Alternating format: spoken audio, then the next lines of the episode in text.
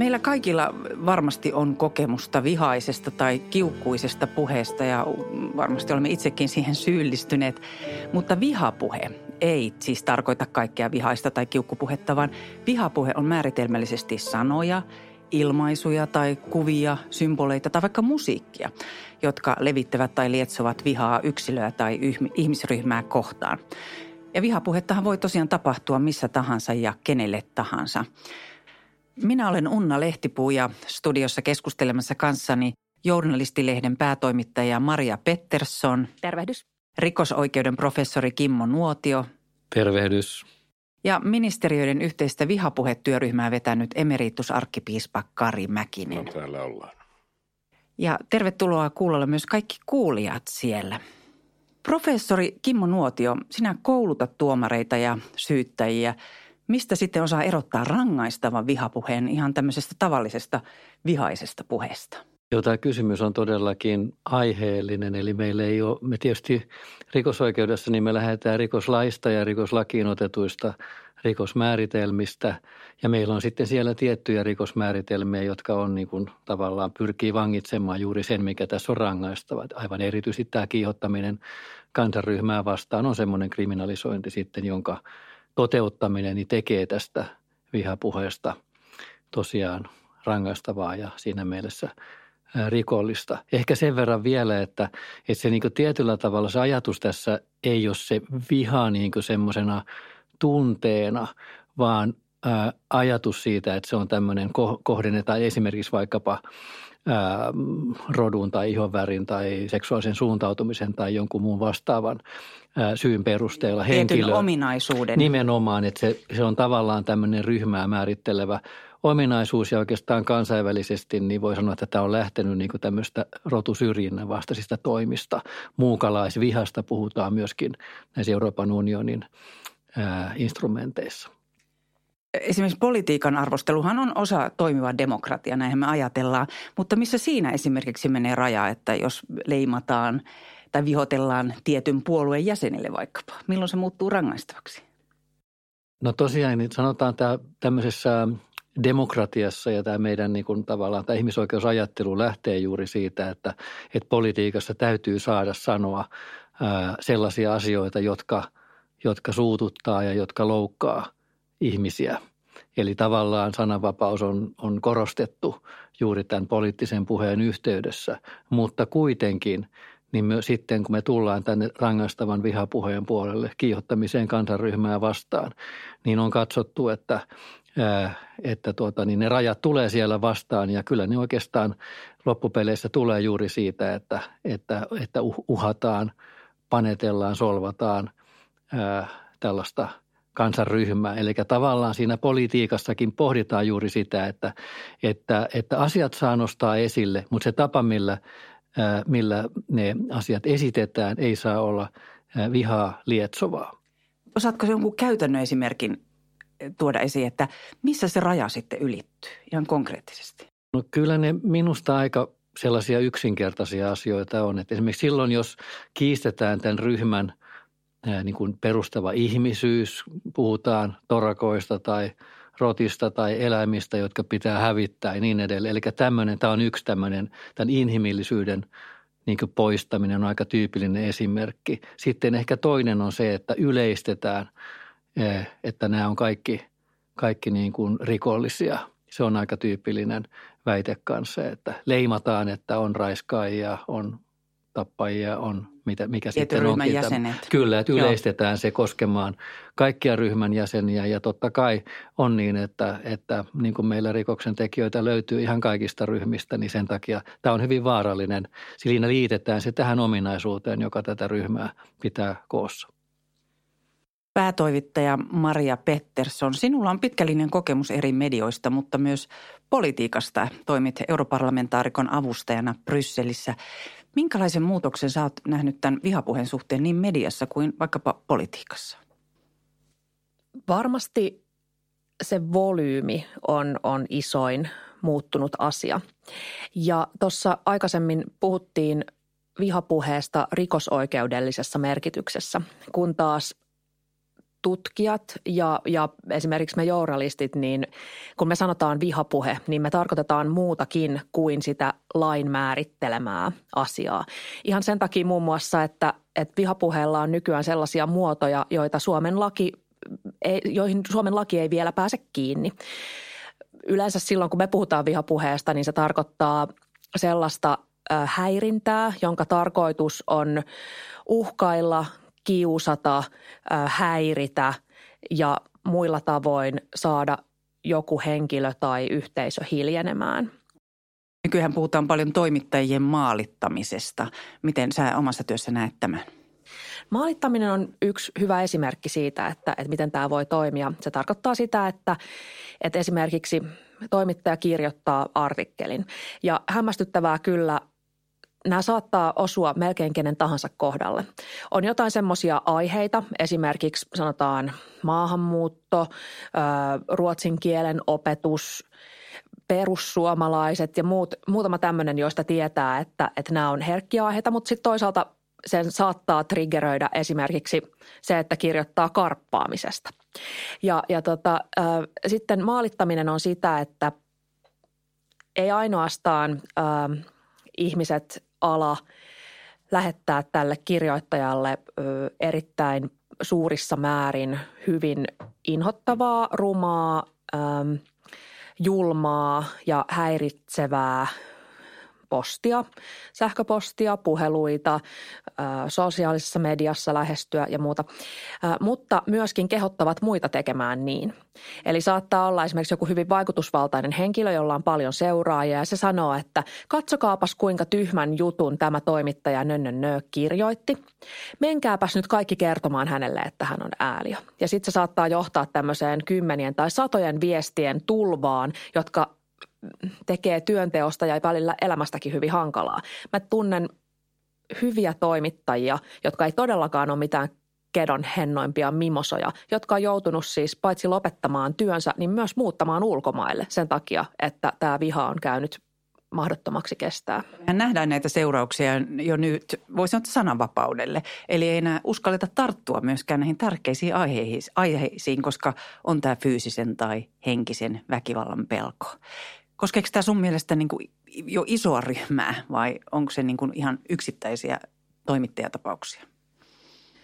Mä en sanoisi, että mitään aihetta on lakattu käsittelemästä sen takia, että tiedetään, että se aiheuttaa tämmöisiä reaktioita päinvastoin. Jotkut se on sisuunnuttanut, että kyllä taatusti kirjoitan tästä, vaikka nämä yrittävät minua hiljentää. Mutta kyllä se myös tarkoittaa sitä, että kun ihminen päättää käydä johonkin tämmöiseen aiheeseen, joka on edellä mainittu, niin, niin käsiksi, niin hän tietää, että sitä saattaa seurata päiviä tai viikkoja jatkuva häirintä tai joskus siis vuosikausia. Et, et kyllä se väistämättä vaikuttaa sananvapauteen. Ja sehän tässä onkin ironista, että monet sellaiset ihmiset, jotka hyökkää ja häiriköi, niin sanoo he käyttää sananvapautta ikään kuin oikeuttaakseen tämä, että kyllä minulla on oikeus kutsua sinua ääliöksi ja toivoa sinun raiskaamista. Siis se on minun oikeuteni, minulla on sananvapaus. Kun todellisuudessa tällainen häiriköinti, se johtaa siihen, että sananvapaus kapenee, koska sellaiset ihmiset, jotka, joiden työ on sanoa, eivät voi sitä enää tehdä. Aiemminhan voi sanoa, että medialla on ollut myös portinvartijan roolia siinä, että ketkä pääsevät julkisuuteen ja voi sanoa, että isoon julkisuuteen. Mutta nythän joka ikinen voi tuutata omissa kanavissaan viestejä ja tavoittaa korma, korva- ja silmäpareja aivan ennennäkemättömään tyyliin, jopa enemmän kuin perinteiset mediat. Mitä, miten tähän tilanteeseen voisi tarttua? No tutkimuksissa on huomattu, että, että niin kommunikoinnin helppous kyllä myös selvästi lisää häirintää. Eli ihan vaan se, että vaikka on hankala sähköpostiosoite, joka on julkinen tai, tai puhelinnumero, joka on salattu, niin saattaa vähentää sitä kuran määrää ihan merkittävästi. Mutta sitten esimerkiksi toimittajat on, on työnsä puolesta sosiaalisessa mediassa. Ei toimittajalle voi sanoa, että no älä nyt vaan oo siellä somessa. Siis se on mahdotonta työn, työn takia. Ähm, joten joten tota, Onhan tietysti yhteiskuntia, joissa toimittajat tai julkisuuden henkilöt ovat niin kuin alter ekona, eli heillä on sitten oma yksityinen persona juuri tällaisista syistä, että se virallinen minä on joku muu, mutta Suomessahan meillä on tällaista nähty. Niin ja on sekin väärin, että sitten vihan kohteelta vaadittaisi jotain, että menepä nyt nimimerkin taakse kirjoittamaan. Eihän se, ole, se ei ole ratkaisun avain. Sä Kimmo kuuntelet Marian todistusta ja esimerkkejä tässä, mitä se sussa herättää? No kyllä tämä semmoisen jonkinlaisen huolen herättää siitä, että, että ihmiset ei ehkä ihan ymmärrä oman toimintansa seurauksia. Et juuri niin kuin hän sanoo, että varmaan tässä on niin, että moni kokee, että on tämmöinen sananvapauden esitaistelija ja tuo jonkun tietyn ryhmän voimakkaita näkemyksiä esille, eikä oikeastaan näe ehkä sitä, että, että tämmöinen moniarvoisuus viestinnässä, mediassa – on juuri osa tätä meidän demokratiakäsitystä. Ja siinä mielessä, niin, että jos nyt jonkun toimittajan jutuista todella ei tykkää, niin, niin, niin älä lue niitä. Lue sitten muita juttuja, mutta anna meidän muiden lukea myöskin näitä juttuja. Eli se moniarvoisuus on oikeastaan juuri se, mitä, mitä meillä halutaan suojata. Ja tämä on ehkä vielä tosiaan semmoinen pointti, joka on hyvä sanoa, että, että ihan tämä meidän perustuslaissakin oleva sananvapaus – niin tarkoittaa myöskin sitä oikeutta vastaanottaa monipuolista viestintää. Eli siinä mielessä juuri tämä ajatus siitä, että joku taho haluaisi kontrolloida sen viestinnän sisältöä, niin se on perustavasti kyllä vastoin sitä meidän sananvapausnäkemystä. Mäkin tunnen toimittajia, jotka oikeasti joutuvat miettimään, että mihin mihin aiheisiin uskaltaa tarttua. Erityisesti kun moni tekee työtään freelancer-pohjalta, heillä ei ole sitä isoa mediataloa siellä puolustamassa välttämättä samalla tapaa kuin niitä bakkaritoimittajia. Ja tämä ajaa koko ajan niin kuin kapeammaksi ja kapean sitä, sitä kuilua, että mistä us, uskalletaan puhua. Kyllä ja nimenomaan tässä lainsäädännöllä voidaan tehdä jotain. Esimerkiksi tällä hetkellä meillä on sellainen tilanne, että, että mikäli – toimittaja haluaa nostaa oikeusjutun tästä, niin sitä ei voi tehdä esimerkiksi hänen työnantajansa. Työnantaja ei voi hänen puolestaan lähteä ajamaan tätä asiaa, vaan se tarkoittaa, että toimittajan täytyy itse sukeltaa sinne sontaläjään ja, ja printtaa sieltä kottikärryllinen dokumentteja ja, ki, ja tota, kärrätä ne poliisille ja sanoa, että voitteko tutkia – ja, ja yksi asia, mitä esimerkiksi Journalistiliitto on toivonut on se, että, että sen ei tarvisi olla ö, tällainen, että ihmisen ei tarvitsisi yksin tehdä sitä, vaan sen esimerkiksi työyhteisö voisi tehdä sen hänen puolestaan. Tässä tietenkin freelancerit on edelleenkin heikoimmassa asemassa, koska heillä ei siinäkään tapauksessa olisi tällaista. Toinen on tietenkin tämä maalittaminen, joka, jota esimerkiksi Lakimiesliitto ja Poliisiliitto on ajaneet, että se tulisi lakiin, että maalittamisesta tulisi rangaistavaa. He puhuvat nimenomaan virkamiesten maalittamisesta. Ja, ja toistaiseksi laki ei tunne semmoista termiä kuin maalittaminen, eihän se ole ollut olemassakaan kuin vuoden pari suomen kielessä. Mutta, tota, mutta se on selvä ilmiö ja, ja se on yksi sellainen erityisesti, erityisen paljon tuskaa tuottava asia. Tästä on jonkin verran oikeus kyllä käynyt keskustelua. Esimerkiksi Jessica Aron MV-oikeudenkäynnissä, niin käräjäoikeus totesi, että maalittaminen oli raskauttava tekijä ja siitä rangaistus sitten nousi tämmöinen maalittaminen, mutta laissa se ei vielä ole. Asiasta kuitenkin kovasti keskustellaan tällä hetkellä ja ilmiö tulee näkyvämmäksi. Puhutaan vielä naisista. Naisten kohtama vihapuhehan on yleensä hieman erilaista kuin miesten kohdalle tuleva ja naisiin kohdistuviin uhkauksiin liittyy myös useammin viittauksia seksuaaliseen väkivaltaan tai suoranaista uhkaa. Ja esimerkiksi naispäättäjät kertovat usein, että myös heidän ulkonäköään näissä arvostellaan rankalla kädellä. Mitä huomioita teillä on tästä? Tutkimukset suurin osa kertoo, että naiset saa, erityisesti esimerkiksi toimittajissa, poliitikoissa näin, että naiset saa enemmän kuraa niskaansa. On joitain tutkimuksia, joissa se menee suurin piirtein 50-50 miesten ja naisten välillä, mutta sielläkin naisten osakseen saama viha on juuri mainitsemasi seksuaalissävytteistä ja, ja aika paljon rankempaa ja ahdistavampaa kuin se, että, mutta tietenkään tämä ei ole nyt mikään kilpalaulanta, että kuka, kuka kärsii eniten, kuka saa kurjinta palautetta. Mutta selvästi me huomataan, että, että sukupuoli on yksi tekijä tässä vihassa. Ja tämä, tämä ei ole siis mitenkään uusi ilmiö tietenkään, että, että naisiahan on ö, yritetty kontrolloida vuosisatoja ja vuosituhansia sillä tavalla, että, että että he olisivat hiljaa. Tämä, ei, tämä on vain tällaisen tuhatvuotisen jatkumon yksi ö, ilmentymä tässä, että, että naiset pysykää hiljaa, naiset ovet kiinni ja keittiö. No Kimmo, näetkö sinä myös, että naiset ovat jotenkin vielä alttiimpia tälle vihapuheelle sen kohteena? Niin tämä on, tämä on todella hyvä kysymys, että jotenkin mulla on ehkä semmoinen intuitiivinen käsitys, että tämä sukupuoli vähän, se voi olla niin kuin semmoisena yhtenä asiana siellä mukana, mutta tuskin se tavallaan semmoista, niin kuin voi sanoa, tämmöistä naisvihaa niin kuin useinkaan niin kuin ikään kuin pääasiallisesti on, vaan siinä on sitten joku muu asia, joka sen laukaisee. Ja varmaan voi olla juuri näin, että se sitten jotenkin tässä, tässä paketissa niin tota, painaa kuitenkin. Eli kyllä tämä on ihan, ihan asia, jota olisi hyvä vähän tutkia ja tietää enemmänkin siitä, mikä sen sukupuolen merkitys tässä on. Kyllä sitä on tutkittu ja kyllä siis sanoisin, että, että kyllä naisviha on siellä on yksi komponentti, yksi olennainen komponentti, erityisesti silloin, kun tämä no niin, kohdistuu naisiin. Se ei ole ainoa syy usein, joskus on, mutta, mutta tota, erityisesti jos katsotaan, miten millaista postia saavat feminismistä kirjoittavat naiset, niin on hyvin helppo sanoa ja nähdä, kuinka naisviha on erittäin olennainen osa tätä. Emeritusarkkipiispa Kari Mäkinen, sä oot vetänyt ministeriöiden yhteistä vihapuhetyöryhmää, ja, joka on antanut nipun suosituksia, niihin me menemme kohta. Mutta mennään ensin henkimaailman juttuihin. Mikä sun mielestä tässä ajassa, ajan hengessä ruokkii vihapuheen kasvua? Se on aika vaikea kysymys.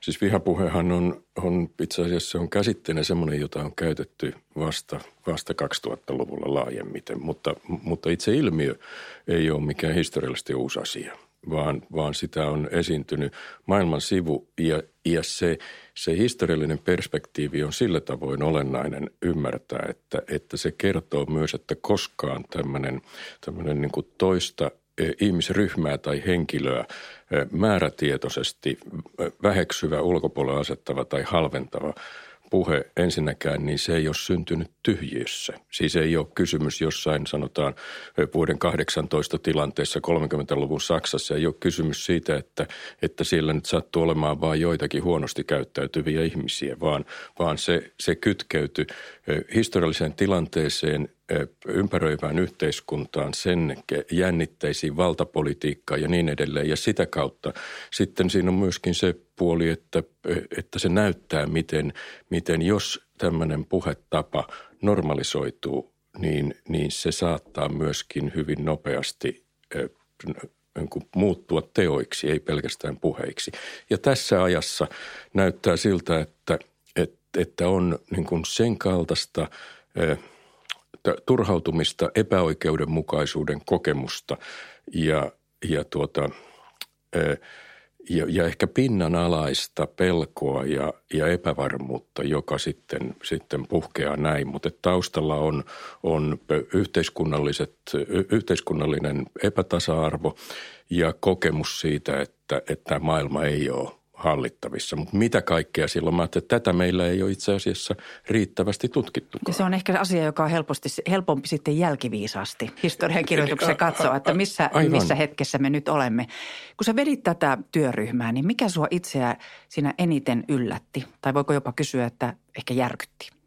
No, no ehkä, ehkä, ehkä se oli, oli tämmöinen vähän hätkähdyttävä asia, että, että miten, miten niin kuin syvältä tämmöinen – puhe saattaa niin kuin ihmistä, yksittäistä ihmistä haavoittaa ja samalla miten, miten se dynamiikka, niin, niin sitten kun alkaa paljastua, että miten se tosiasiallisesti niin kuin murentaa semmoista yhteiskunnan järjestynyttä elämää. Ja, ja, ja siis yksi osahan sen, sen niin kuin vihapuheeseen liittyvästä problematiikasta on se, että se, se luo tämmöistä – tämmöistä niin kuin, niin kuin epävarmuuden ja, ja, ja kokemusta ja semmoista, että tämä yhteiskunta ei toimi nyt kunnolla.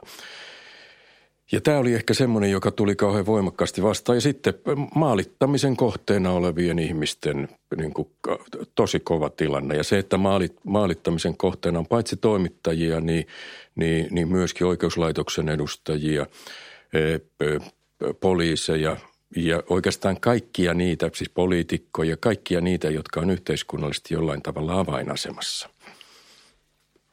Nyt me ollaan puhuttu aika paljon näistä vihapuheen kohteista. Kuka sellaisen kohteeksi joutuu tai altistuu. Mutta kuinka paljon me oikeastaan tiedetään vihapuhuista, eli ketkä sitä vihapuhetta tuottaa?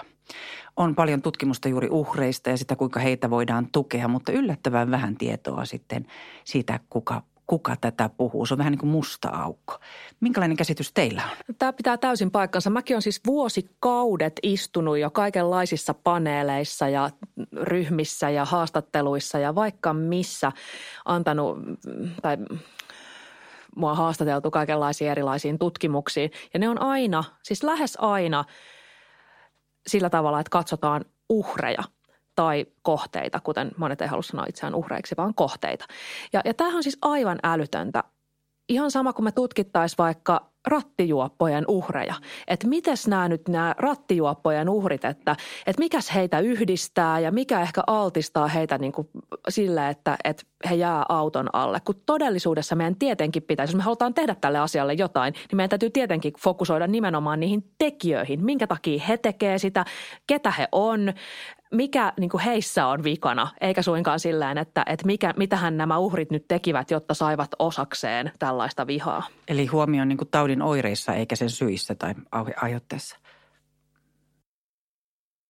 Joo, tämä on todellakin valtavan tärkeä kysymys ja itsekin on just sitä miettinyt, että kyllä meidän olisi hirveän tärkeää mun mielestä juuri ymmärtää niitä motiiveja ja sitä, että mistä tämä kumpuaa – Tässä Kari Mäkinen mun mielestä kuvasi jo tietyllä tavalla sitä taustaa, että kyllä siellä varmaan juuri on näitä pelkoja ja jonkunlaista sivullisuutta ja, ja semmoista ajatusta ehkä nyt myöskin siitä, että, että nämä, tässä yhteiskunnassa asiat menee jotenkin väärään suuntaan.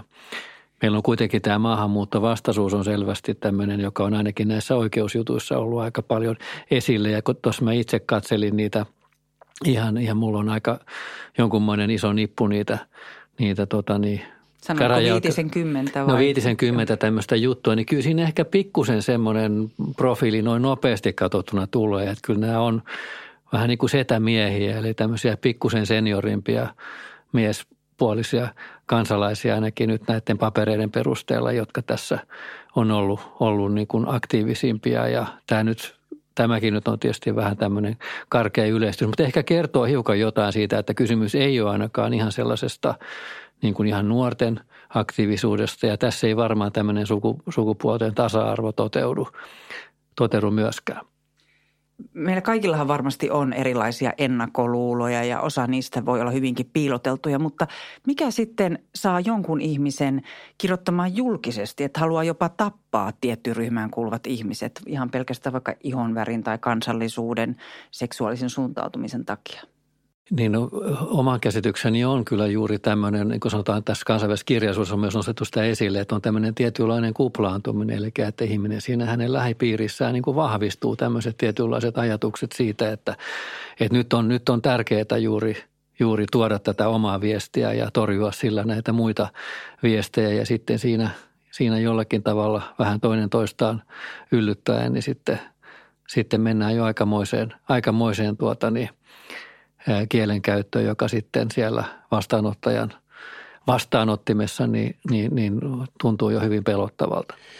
Tässä on myös niin kaksi ulottuvuutta. Toinen on se, että, että, tuota, että keitä on ne niin kuin yksittäiset henkilöt, jotka siellä, siellä toimii. Ja, ja semmoisia pieniä näkymiä siihen, siihen tuota, on esimerkiksi Helsingin poliisin, että keihin on jouduttu puuttumaan, niin, niin sieltä erottuu, erottuu tuota semmoinen, semmoinen profiili, että muistan nyt ihan lukuja, mutta, mutta 90 kieppeillä on miehiä, niin kuin totesit, että, että siis se, ja, ja yli 30 vuotiaita olikohan se 90, mutta joka tapauksessa siis niin kuin valtaosaltaan yli 30-vuotiaita miehiä.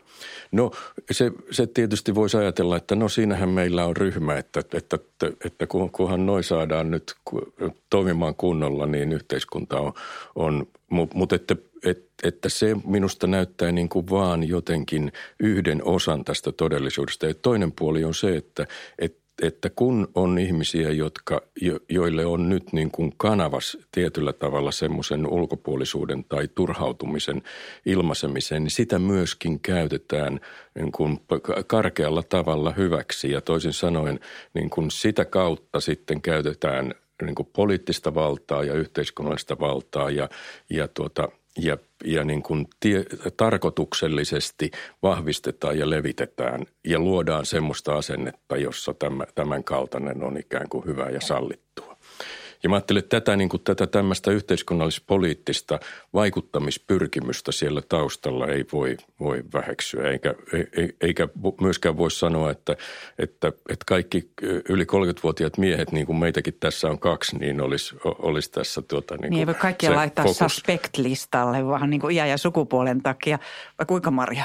Ei tietenkään, mutta kyllä meidän täytyy ottaa huomioon se, että tekijöistä aivan merkittävä valtaosa on yli kolmekymppisiä suomalaistaustaisia miehiä. Ja sitten me taas tiedetään, että, että kohteissa niin yliedustettuna on naiset, nuoremmat naiset ja erityisesti rodullistetut nuoret naiset. Ja tämä mun mielestä kuvaa erittäin hyvin sitä, että, että tällainen vihapuhe ja häirintä on myös vallankäyttöä. Siinä osoitetaan valtaa, jos sitä voi tehdä yksin – tai sitä voi tehdä joukossa. Tietenkin joukossa se on makeampaa ja, ja tyydyttävää, kun oikein porukalla, kymmenien tai satojen ihmisten porukalla päästään hakkaamaan tätä yhtä ihmistä ja huh, huh nyt pannaankin se sille paikalle, mihin se kuuluu. Mutta vallankäyttö on näiden mainittujen asioiden lisäksi niin merkittävä tekijä. Jos palataan vielä alun kysymykseen, eli että mitä me voidaan tietää sen vihapuhujan aivoituksista, siitä mielestä, johon meidän pitäisi pyrkiä sitten eri keinoilla vaikuttamaan, että sitä vihapuhetta ei tarvitsisi tuottaa? Tuota, ei, ei, me, ei, ei me varmaan niin kuin ko, kovin paljon tiedetä tuskin omasta mielestämmekään. E, ja, ja, tuota, ja, ja mä ajattelen, että se on niin kuin yksi, yksi semmoinen ulottuvuus. Yksi osa sitä meidän, me, meidän työskentely, työskentelyä siinä työryhmässä oli, oli itse asiassa sen kaltainen johtopäätös, että olennaisinta sitten kuitenkin on, on tuota yhteiskuntapolitiikka, jolla pystytään vaikuttamaan siihen, että täällä ei tapahdu sen kaltaista ulkopuolelle jäämistä, syrjäytymistä, patoutunutta vihaa tai patoutunutta turhautumista, joka sitten purkautuu tämmöisenä, jolloin, jo, jolloin tuota, siinä ei olekaan kysymys vain, niin kuin, että et mit, mitä tuon yksilön päässä tapahtuu, vaan mitä tapahtuu siinä sosiaalisessa ympäristössä. Tutkimuksen kautta, kuten sanottu, me tiedetään aika vähän. Sitten on jotain tämmöisiä keissitutkimuksia tai ei välttämättä edes tutkimuksia, vaan vaikka artikkeleita. Sanotaan, journalistilehti otti yhteyttä toimittajia häiriköiviin ihmisiin. Ja kun heiltä kysyttiin sitten, että kuule, että miksi häiriköit, että lähetit tämmöisen karmivan viestin, miksi teit sen, niin, niin sieltä tuli oikeastaan kahdenlaisia vastauksia, joista yhdet oli semmoisia – että se ei ikään kuin ole henkilökohtaista, vaan se on semmoista, että, että ruvettiin nyt porukalla kurmoottamaan tätä tyyppiä ja ei, ei nämä ihmiset esimerkiksi muistanut välttämättä edes sen toimittajan nimeä, joihin he oli kohdistaneet vihansa, vaan se oli vaan semmoinen niin kuin sille iltapäivän hupi. Mulla oli tässä nyt varttiaikaa, niin lähetinpä tämmöisen viestin. Ja sitten toiset oli sellaisia... Öö, hyvin katkeria ihmisiä, jotka koki, että, että ne ansaitsi sen, että ne käy valehtelemassa tuolla ja ne ansaitsee kaiken tämmöisen häirinnän ja ne, it, ne on itse ne oma vika, että mitäs menevät tuonne mediaan valehtelemaan, niin, niin kyllä sietävätkin saada kaiken vihan päällensä. Ja he kokivat itsensä oikein tämmöisiksi sotureiksi, jotka ovat tämmöisellä oikeutetulla kostoretkellä, jotka lähtevät sitten panemaan taas toimittajia sinne paikalle, mihin ne kuuluu. Maria, tuohon on varsin niin kuin jämäkkä ja suora toimenpide. Eli otetaan soitetaan ja kysytään, että miksi ihmeessä sä teet. Mitä luulet siitä seuraavan? Lakkaako heidän vihapuheensa? Eli tulivatko he riittävästi nyt kuuluiksi sitten? No ei varmaankaan sillä tavalla, että nyt ihanaa joku on minut kuullut, nyt pelakkaan puhumasta näin, mutta ehkä se semmoinen, että joku ottaa yhteyttä ja siinä on sillä, että sinut on huomattu, sinun toimintasi on huomattu ja me tiedämme, että sinä olet syyllinen tähän, niin ehkä semmoinen saattaa sitten suitsia. Mutta siis suurimpaan osaanhan näistä ihmisistä ei tietenkään saa mitään yhteyttä, koska siellä on salatut sähköpostit tai anonyymit sähköpostit ja anonyymit tilit. Tuota, mä, jos, tämän meidän työskentelyn aikana mä joskus mietin sitä, että mahtaisiko minusta olla semmoiseen. Että... Mitä sinulle pitäisi, Kari, tapahtua, että sinusta tulisi vihapuhuja? Joo, se, se sitä tosi... Vai oletko jo salaa? niin, niin en, en ainakaan tässä tunnusta. ja, tuota, ja kyllä mä ajattelen, että, että siis jotkut semmoiset kokemukset, joissa, joissa tota, tämmöiset niin kuin kokonaan ulkopuolelle jäämisen ja avuttomuuden ja voimattomuuden kokemukset voisi olla semmoisia, jotka, jotka sitten saisi aikaan sen, että johonkin, jo, jollekin tässä systeemissä mun täytyy niin kuin purkaa tämä. E, mutta, mutta tuota, vaike, siis se oli, se oli niin kuin tavattoman vaikea tämmöinen harjoitus yrittää eläytyä tämmöiseen tilanteeseen ja, ja tuota, eh, en, en ihan, mutta mut mä ajattelin, että se on niin kuin olennainen juttu, että löytyisi, että, että, että, että, ne on niin kuin tavallisia ihmisiä kumminkin, eikä, eikä mitään peikkoja, jotka toimii näin. Kipu, joka tulee sanoina ulos ja aika rajuina sanoina. Kyllä, mutta sitten musta mielestä on myös vaarallinen, jos lähdetään puhumaan tai miettimään sillä, että no, että hän on nyt vain, hän on raukka ja hänellä on paha mieli ja yhteiskunta ahdistaa häntä ja sen takia hän menee ja, ja uhkaa raiskata jonkun. Että eihän se, ei, ei se, tämäkään mm. ajatusmalli toimi. Niin ei se, ei, ei se minusta tee siitä yhtään hyväksyttävämpää. Ei missään tapauksessa. Niin, mutta se ei myöskään mun mielestä selitä kaikkea. Että kyllä varmaan semmoinen joku osattomuus tai joku semmoinen ö, vallan tunteen katoaminen sillä, että vitsi, että nyt ne on noi feministit ja jotkut niin ei-valkoiset nuoret naiset, kun täällä vaan pääsee häsäämään, että entäs minä. Niin, niin varmaan tämmöinen on siellä taustalla, mutta, mutta se ratkaisu ei ole tavallaan pelkästään niin kuin – jotenkin päähän taputtaminen ja ymmärtäminen ja sillä no jospa katsottaisiin, että sulla kuitenkin on valtaa, että ei huolta. Niin, jos ajattelee täältä niin kuin rikosoikeuden puolelta, niin että rikosoikeudessahan tavallaan määritellään tiettyjä tämmöisiä yhteiskunnan pelisääntöjä ja, ja todetaan, että missä ne rajat kulkee, mistä täytyy pitää kiinni. Ja, ja tavallaan tämän rikosoikeuden vastuun kannalta niin se ei ole niin hirveän olennaista, että mitä kaikki ne motivaatiot siellä takana on olleet. Että itse pidän kauhean tärkeänä sitä, että, että ensin on ne pelisäännöt tuossa ja sitten meidän täytyy toki yrittää vähän ymmärtää, että mitä siellä, mistä ne asiat kumpuaa ja katsoa, miten niihin ehkä voitaisiin jollakin tavalla – ää, reagoida. Mutta kyllä tämä itsekin jotenkin uskon, että, että moni näistä vihapuhujista niin kuin tietyllä tavalla kokee jotain oikeutusta ja kokee niin kuin tuovansa jonkun totuuden tämän, tähän maailmaan, joka vaan sitten poikkeaa siitä, mikä nyt ehkä muiden käsitys asiasta on. Tästä pääsemme sujuvasti seuraavaan teemaan, eli niihin keinoihin. Miten pystytään vihapuhetta taltuttamaan?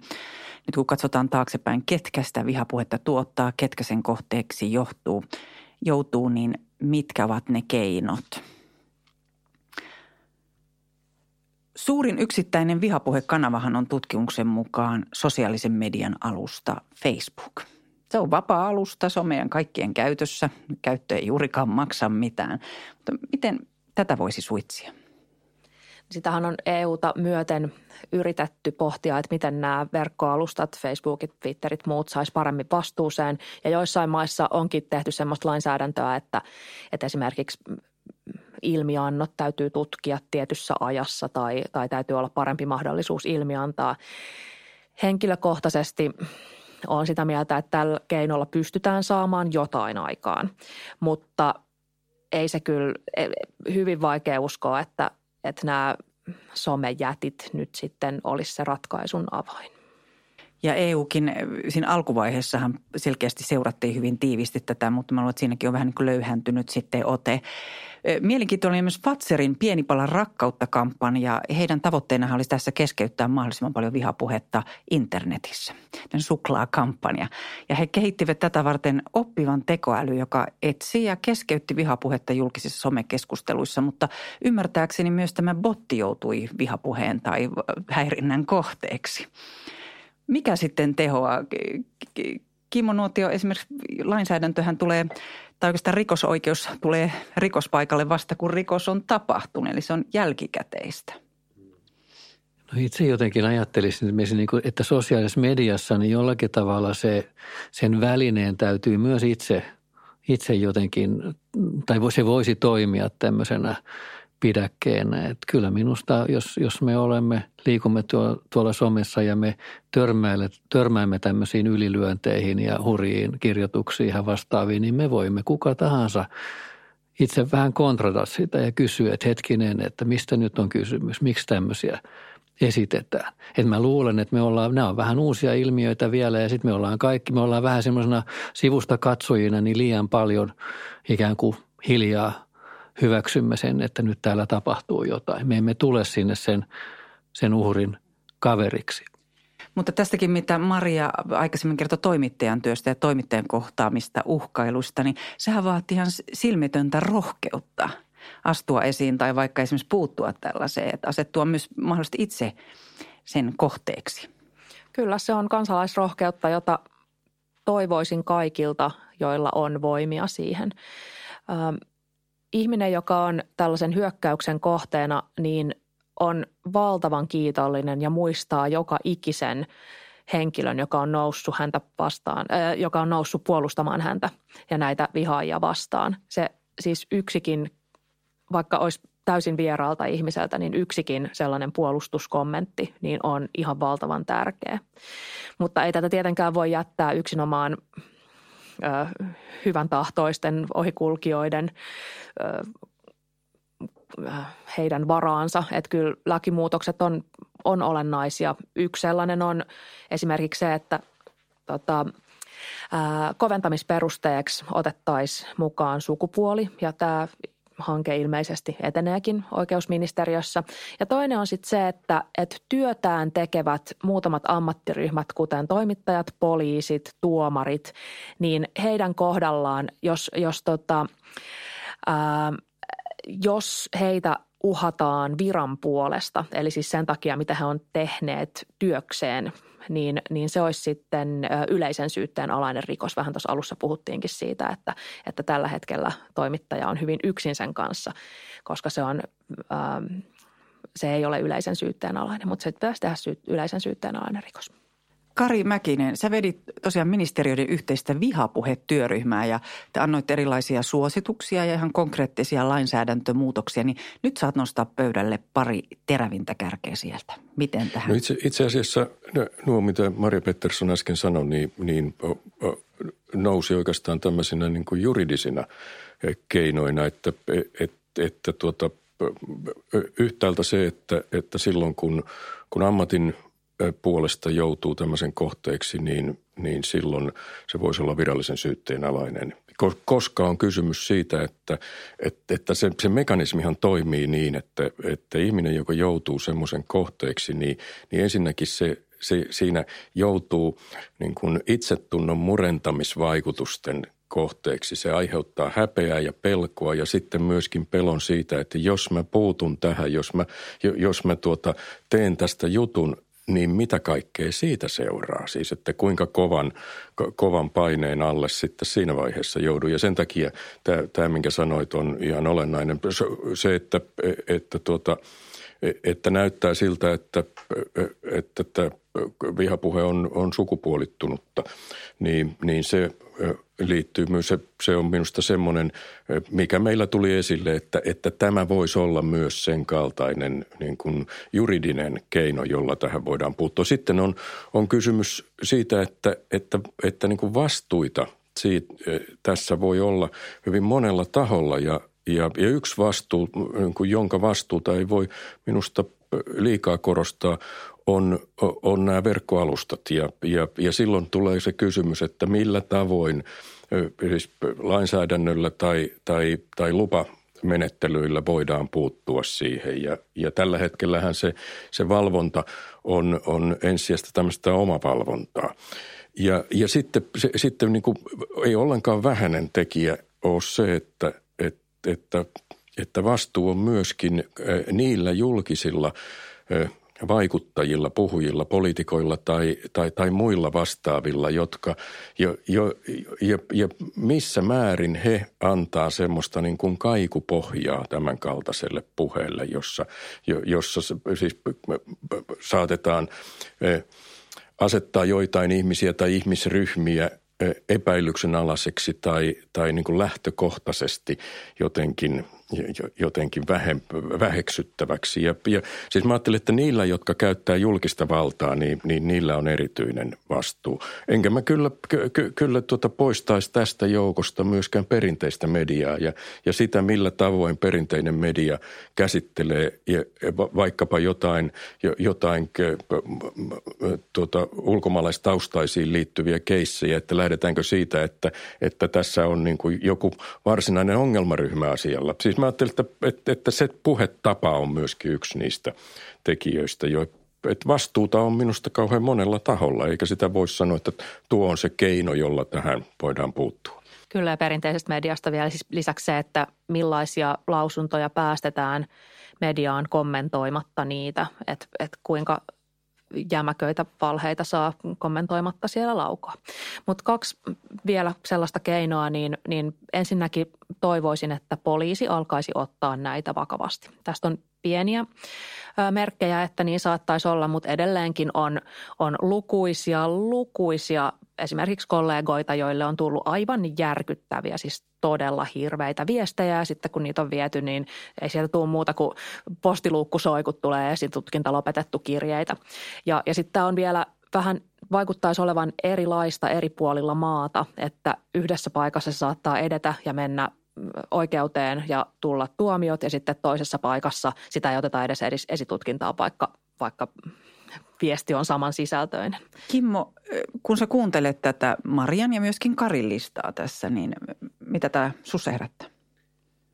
No kyllä minusta tässä on juuri hirveän olennaisia keinoja nostettu esille. Eli, eli tämä tuota, virallisen syytteen äh, alle nostaminen, jos on kysymys tästä laittomasta uhkauksesta, niin minusta se olisi aika luontevaa, että mehän tehtiin tuossa – lievän pahoinpitelyn osalta vähän vastaavan tyyppinen ratkaisu muutamia vuosia sitten, kun haluttiin tämmöinen työntekijöiden näihin Sivan kassoihin kohdistuvat pahoinpitelyt, niin, niin et, ettei tämän yksittäisen henkilön tarvitse olla siellä vaatimassa sitä rangaistusta, vaan työnantaja voi sitten tässä toimia. Eli minusta tämä, tämä osuisi aivan, aivan hyvin, hyvin siihen.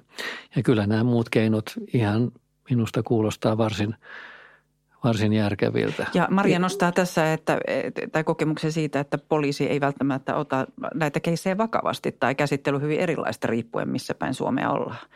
Onko tämä tullut sulle esille? No tämä ei ole ehkä suoranaisesti tullut, tullut esille, ää, mutta varmasti näin on, että näitä tosiaan näitä rikosilmoituksia on tullut aika paljon, mutta sitten jos me katsotaan näitä tuomioita – tuomioita, niin niiden määrät on kyllä nousseet selvästi, mutta silti ne on vielä, vielä varsin vähäisiä.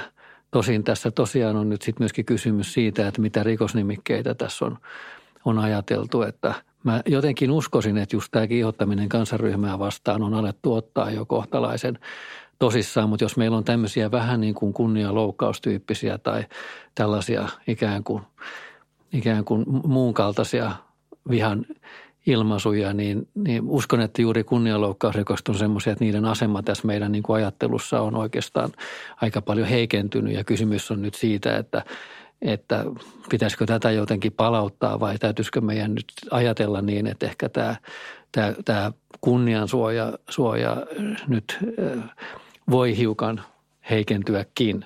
Mutta tota, siltä osin niin me ei ole niin tavallaan arvioitu ihan tätä nykytilanteessa meidän lainsäädäntöä. No sitten lainsäädäntö asioiden ulkopuolelta, niin yksi hirvittävän olennainen on se, että työpaikalla on jonkinlainen strategia sen varalta, että kun työntekijään osuu tällainen vihakampanja, niin siellä tiedetään, mitä tehdään. Siellä pomot tietää, mitä tekevät. Siellä kollegat tietävät, miten tukea ö, työntekijää ja sitten, että tämä kohde itse tietää, että mitä kannattaa tehdä. Ja tähän on jonkinlaisia ohjeita olemassa. Mä kehtaan suositella meidän journalistin julkaisemaa ohjelistaa. Se löytyy, kun googlaa vihakampanja käynnistyy toimin näin. Vihakampanja käynnistyy toimin näin. Ja siellä on ohjeet vihakampanjan kohteelle, mitä pitää tehdä. Siellä on pomolle ohjeet, mitä tehdä, ja siellä on kollegalle ohjeet, että miten tukea parhaiten omaa kollegaa. Eli tietoa kyllä löytyy. Ja oikeastaan sanoit juuri sitä, mitä mä meinasin tuossa myöskin tuoda vähän ehkä omastakin kokemuksesta e, esille, että kyllä olennaista silloin, kun, kun niin kuin ammattinsa puolesta joutuu tämmöisen kohteeksi, niin, niin on se, että, että niin kuin työnantajan taholta ja, ja tuota, ja, ja työyhteisön taholta muodostetaan semmoinen suojakehä, joka tarkoittaa sitä, että silloin ei jää yksin sen, sen tilanteen kanssa. Ja, ja sitten niin kuin parhaimmillaan niin, että, että jos on tämmöinen tilanne, niin, niin, tuota, niin, niin silloin et olekaan itse se, joka, joka seuraa esimerkiksi omaa sähköpostia tai, tai, tai Twitter-tilejä, vaan, vaan se delegoidaan jollekin toiselle niin, että siinä, siinä muodostuu semmoinen suojakerros. Mä ajattelin, että kyllä, kyllä niin työnantaja ja työyhteisön rooli silloin on, on tavattoman tärkeä. Tässä tuli aika paljon tätä valikkoja, mihin voisi tarttua, mutta nyt mä annan teille kaikille vapaat kädet. Olette päivän diktaattorina Suomessa ja saatte nyt yhden keinon valita, joka tuodaan heti tänään voimaan pysäyttääkseen vihapuhe. Minkä te valitsisitte? Jos mä saan aloittaa, niin kyllä mä sanoisin, että kaikkein tärkeintä olisi, että meidän mielipidejohtajat, mielipidevaikuttajat selvästi ottaisivat kannan tässä asiassa ja toteaisivat, että, että lopetetaan tämä. No mä oikeastaan voisin, voisin yhtyä tuohon. Mä ajattelen, että kyllä, kyllä sillä, sillä, siis paitsi poliittiset vaikuttajat, niin myöskin muut mielipidevaikuttajat, ne jotka julkista puhevaltaa käyttävät, niin, niin tuota, ensinnäkin katsosivat omaa puhettaan ja sitten, se, sitten tuota, että sillä taholla tällä, tällä olisi niin ehdoton nollatoleranssi. No mä laittaisin kyllä nämä somealustat, jossa käytännössä suurin osa vihapuheesta tapahtuu, niin mä laittaisin ne kyllä tiukasti vastuuseen sillä tavalla, että niiden pitäisi välittömästi tutkia ilmiannot ja, ja sitten poistaa ja antaa kenkää sellaisille henkilöille, jotka on siellä häiritäkseen muita henkilöitä.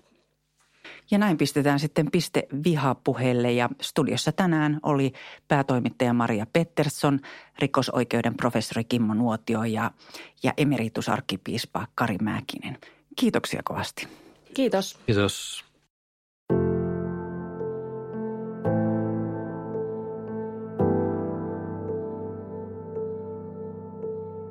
Tämä podcast on tuotettu osana Against Hate-hanketta, joka on saanut rahoitusta Euroopan unionin perusoikeus-, tasa-arvo- ja kansalaisuusohjelmasta.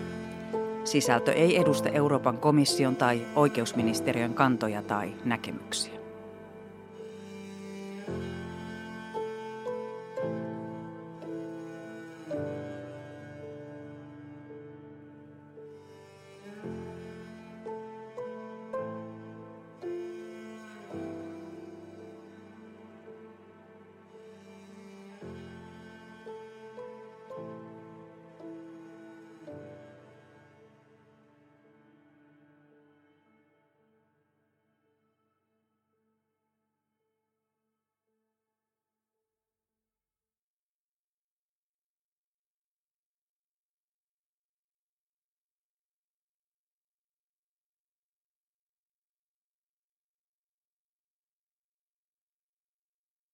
Professor Kimmo Nuotio, när blir hatyttrandena brottsliga?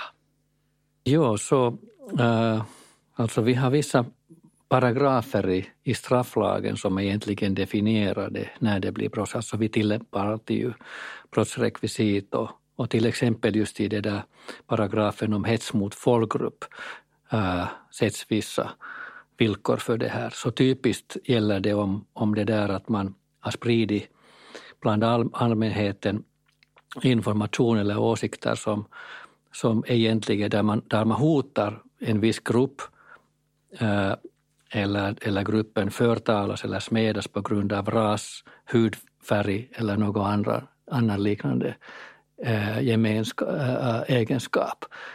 Så att, äh, så att, äh, att, att, att det finns en hel massa sådana så att säga icke-brottsliga former av, av de här hatyttrandena. Så i, i grund och botten har det ju handlat om det här så att säga just det här rasgrundade äh, hatyttranden. Äh, den, den hasdiskriminationen har ju, har ju varit där grunden men sen har man har äh, senare sen så att säga till, äh, utvidgat det här skyddet. Vad borde man göra om man träffar sånt eller blir ett mål för sånt eller hatretorik?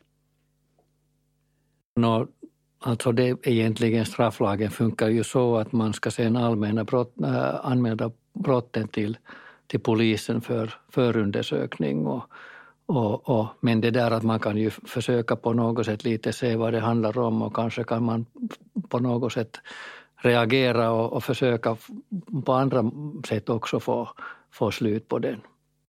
Har hatretoriken blivit mer allvarlig på senare år? No, det är jättesvårt att säga. Alltså jag tror att med, med den här sociala medien så, så det har ju säkert blivit, alltså åtminstone så vi, vi får, får uh, få veta om det där mycket mera. Alltså troligen har man nu alltid haft ganska mycket det där men så att det sprids mycket effektivare.